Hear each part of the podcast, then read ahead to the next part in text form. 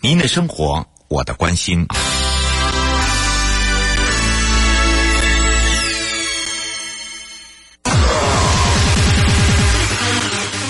继续为您导航的是领航员悠悠。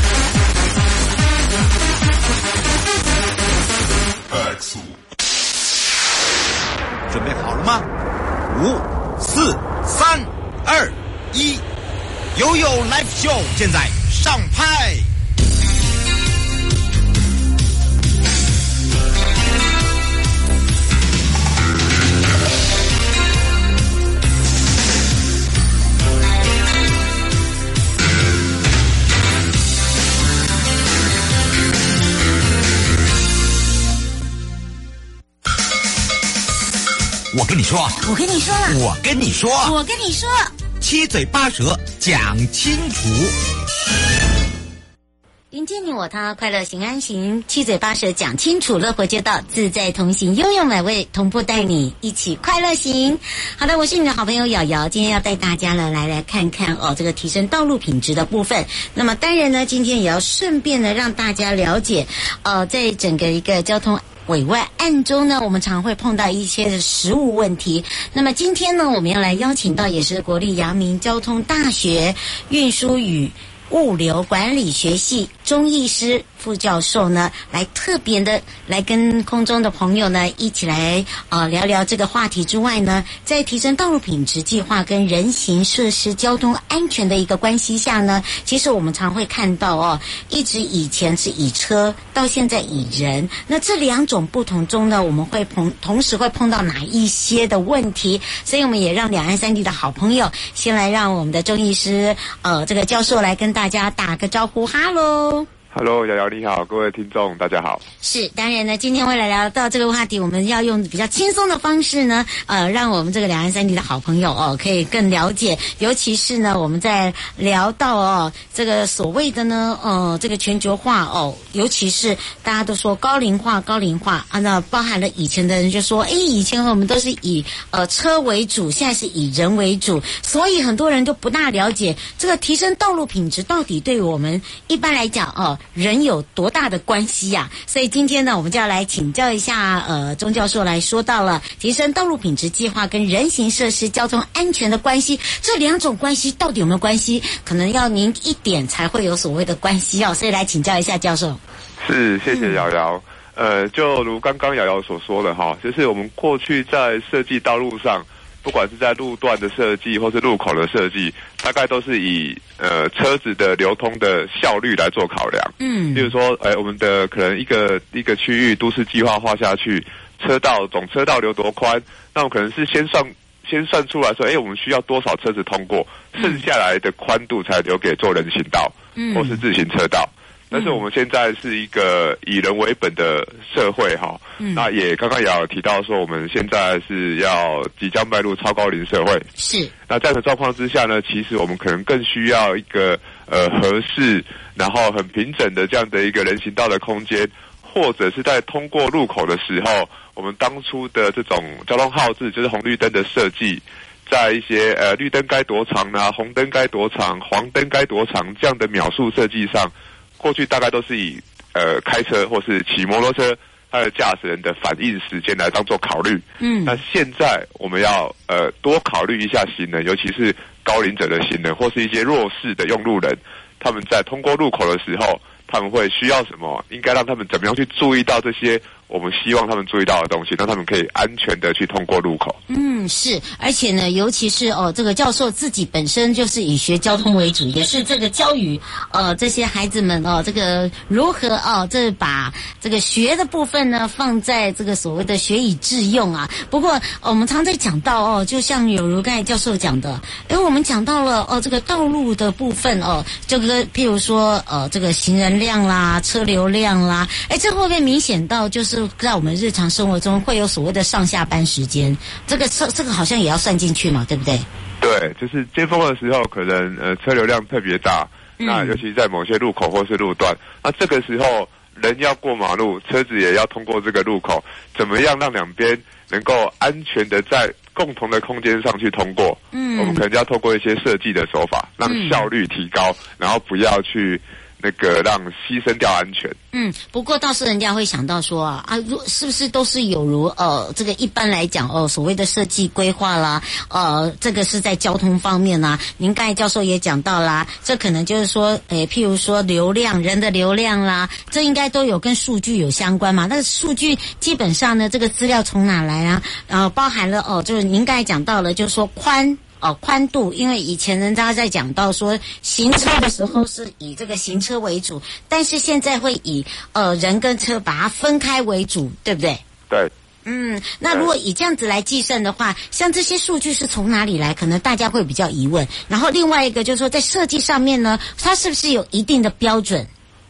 是，呃，也要提出一个蛮专业的一个问题哈，就是。像我以前在念书的时候，我们再去收集那个路上的这些用路人的那个流量，嗯，大概都只关注车子，嗯、就是我们会拿着那个板子跟计数器，然后对不对？对，然后去看，哎，每呃绿灯的时候转向车各个车种，然后大概大概有多少的量。那现在一个就是要加上行人，嗯，甚至把自行车也算进去，嗯，啊，另外一个就是我们想有一些比较呃先进科技的方式，例如说用录影的方式，或用空拍机的方式，把影像拍回来之后，透过一些影像辨识的方式去做一些比较快速自动化的一个这样的一个技术跟分类，嗯，这样的话其实就可以把。过去用人工的方式，然后大概也只记录车子的流动的方式，把它把它衍生到，哎，我们可以记录到更全面。然后更大量的这样的一个资料，嗯，是。不过请教教授哦，我们常常会看到呃，国外有很多的类似呃，在做所谓的道路影片的一个规划。那当我们在看到的时候，就跟台湾有点不大一样。像我们看到国外他们在讲到了他们如何去提升他们的一个呃道路的品质，那这里面就会规划到它周边的城市，包含了哎这个路段可能曾经发生过的事故。哦，可能是因为它的这个呃车速啦，像您刚才讲到红绿灯啦，对不对？哦，它在计算的这个秒数啦，还有这个行人通过哦，他们基本上呢是以呃年纪长者为多呢，还是上班族为多，或者是说他可能会有通学的部分？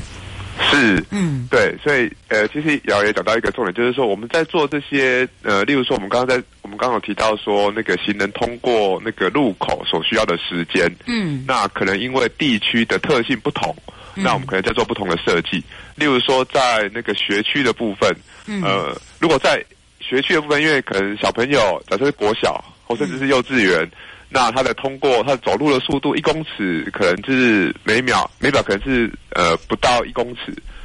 嗯，这样的速度比较慢的状况之下，我们的那个计算那个小绿人的时间，嗯，可能就要把它拉长，嗯、或是在一些比较高龄者比较常出没的地区出现的地区，或是弱势用路人，例如说医院附近，嗯、我们可能就要在秒数上做个调整。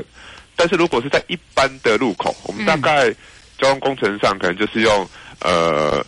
每每每一秒一公尺，或是一点一公尺到一点二公尺这样的一个速度去计算，所以根据呃地区特性的不同，我们在计算行人的速度上会有不同的假设。嗯，这大概就是一个蛮明显的一个例子。嗯，不过教授，你常会看到哦，人家会常常拿以前我们在做所谓的一个所谓的规格，好，跟现在我们在做的规格好像有很大的一个这个差异点跟落差。我们通常呢会有呃这个这样的一个演变哦，你像一路看过来，你觉得最大的改变是在哪里？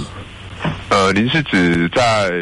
我们在对路口对道路的设计上面，我觉得从过去到现在，其实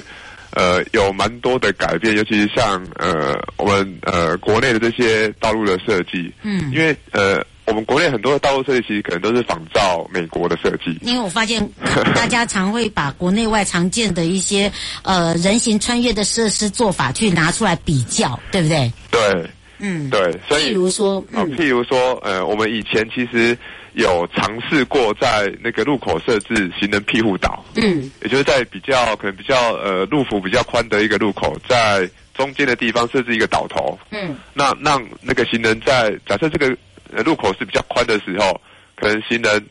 来不及一次穿越这个路口，是。他可以在中间稍微停留一下，休息就对了。对，嗯。这个对高龄者或者是一些就是行动比较速度比较慢的嗯。这种用路人，其实是比较有心理上面会比较安心，他也比较比较不会那么紧张。对，那这个部分其实慢慢的在早期，可能大家以开车为主，就会想说，你干嘛在路上放一块石头阻挡我转弯的这个路径，是。这样反而让我开车危险。但是慢慢的，现在其实大家的观念也有在改变，也看到国外不管是英国或是美国，或是这种欧洲比较呃以人为本在发展都市设计的一些国家，嗯。他们其实大家其实慢慢可以接受这个观点，说，哎，其实这个。如果我们把呃车辆转弯的动线把它规划好、设计好，其实放这个导头在那边，其实不但不会阻碍到正常行进转弯的车辆，嗯而且可以同时来去保护到行人。嗯，其实对车子或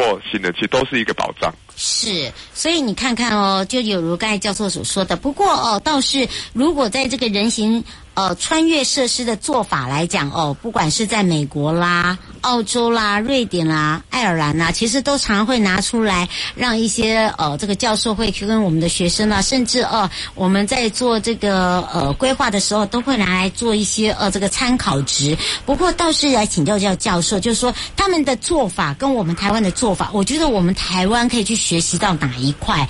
这个部分，我觉得这也很重要哎。是，谢谢。就是因为我们现在在整个人本环境上，就是呃渐渐的去去呃实施，也慢慢的让民众能够去了解呃、熟悉这样的改变。所以我们不可能一次就把所有的想做的东西全部都把它做出来。嗯，那这样的如果太快的话，可能会让一些用路人在使用上不太习惯。嗯所以我们会从一些比较简单，然后是一个比较。呃，软性的方式先去引导用路人，让他的驾驶的习惯或是用路的习惯做改变啊。例如说，我们可能不是一次就把这个混凝土做的这种导头放上去，嗯我们可以先用标线的方式去呃，让那个车辆知道说，哎，这一块区域其实可能不是车子转弯的时候应该经过的区域，嗯好。那如果你这样经过的话，可能是所谓的切西瓜的路线，哎，有可能呢。对对，切太快了。嗯，那这样其实对于那个驾驶人看到行人是一个很不利的一个转弯的一个转弯的一个动线。嗯，那慢慢的，我们先呃，我假设我们先设标线，是接着我们做那个防撞杆，是，然后接着最后再做导头。嗯慢慢的，我们去引导这个车辆改变它的行为。那我们在在推展这些设施，不管是呃庇护岛的设施啦，或者是我们希望把那个路口的转角半径变得比较直角。嗯。好，让让那个车子在转弯的时候速度不要那么快，或者是我们可以仿效一些比较先进的概念，去把路口的那个原始的地方做个延伸，嗯让驾驶在比较远的地方就可以看到行人，其实在那边等着要过马路，哦或是行人也可以比较快看到车子要过来了，嗯让呃增加彼此看到对方的这个时间，那有这个反应时间，我们自然可以降低那个事故发生的一个可能性。嗯，是你哎，我觉得这是一个很好的建议，也可以让一些哦，这个呃地方呃在做这个所谓的呃设计的时候，可以做一个参考，对不对？是。嗯，而且呢，刚刚教授讲到几个重点，我也希望哦，这个我们其实我们常在讲哦，我们在生活日常中哦，其实有时候呢，可以把自己的脚步放慢一点哦，不要走那么快。那你可以去去感受一下，你会发现我们生活周边呢，不管是在行上面面啦，或者是在交通上面呢，它会有所很大的一个改变。那借由呢，刚刚呢，哦，这个中医师哦，我们的教授呢，也特别的跟我们的听众朋友来分享，哦，借由这个现在以前呃如何的去转变，以及在未来的规划上面呢，你可以有一些的做法，可以让大家呢可以更熟悉、更了解。那我们自己用路的朋友可以知道说，哎，这好像我们在哪里哦？这个节目里面有听到哦，曾经讲过，对，以前我们 行经过的哪一条路线哦，现在经有改变，哎，变成说，哎，走起路来轻松多了，对不对？是，嗯，而且呢，有很多的这个道路呢，你会发现呢，道路变了以后呢，它的植栽也变了，它的整个街角的环境也变了。我不知道教授有没有这样的改变？有，就是我们呃，可能早期。呃，我们人行道比较窄，嗯，上面大概也没有什么街道家具，嗯，那也没有什么植栽，嗯，但是慢慢的，其实大家都知道说，就是一个街道要能够活络起来，嗯，街道上的商店要能进去，嗯，不是只靠着车子开过去停在那边，嗯，或是摩托车骑过去停在那边，如果能够有行人，就是走在人行道上，这些商店的收入其实也会跟着增加，嗯，所以我们在。街道上就可以放一些街道家具啦，放一些植栽，让民众在走的时候其实比较舒服。那因应高龄社会的来临，其实呃，可能也让这些高龄的呃长者。在走的时候，有一些可以缓步休息的一个空间。嗯，是。迎接你我他，快乐平安行，七嘴八舌讲清楚，乐活街道自在同行。今天陪伴大家是国立阳明交通大学运输与物流管理学系钟义师副教授，也是我们的教授，陪伴大家，让大家更了解我们平常生活中呢，尤其是在人行步道上面跟交通安全上面的一个关系哦。我们也要非常谢谢我们的教授哦。谢谢瑶瑶，谢谢各位听众。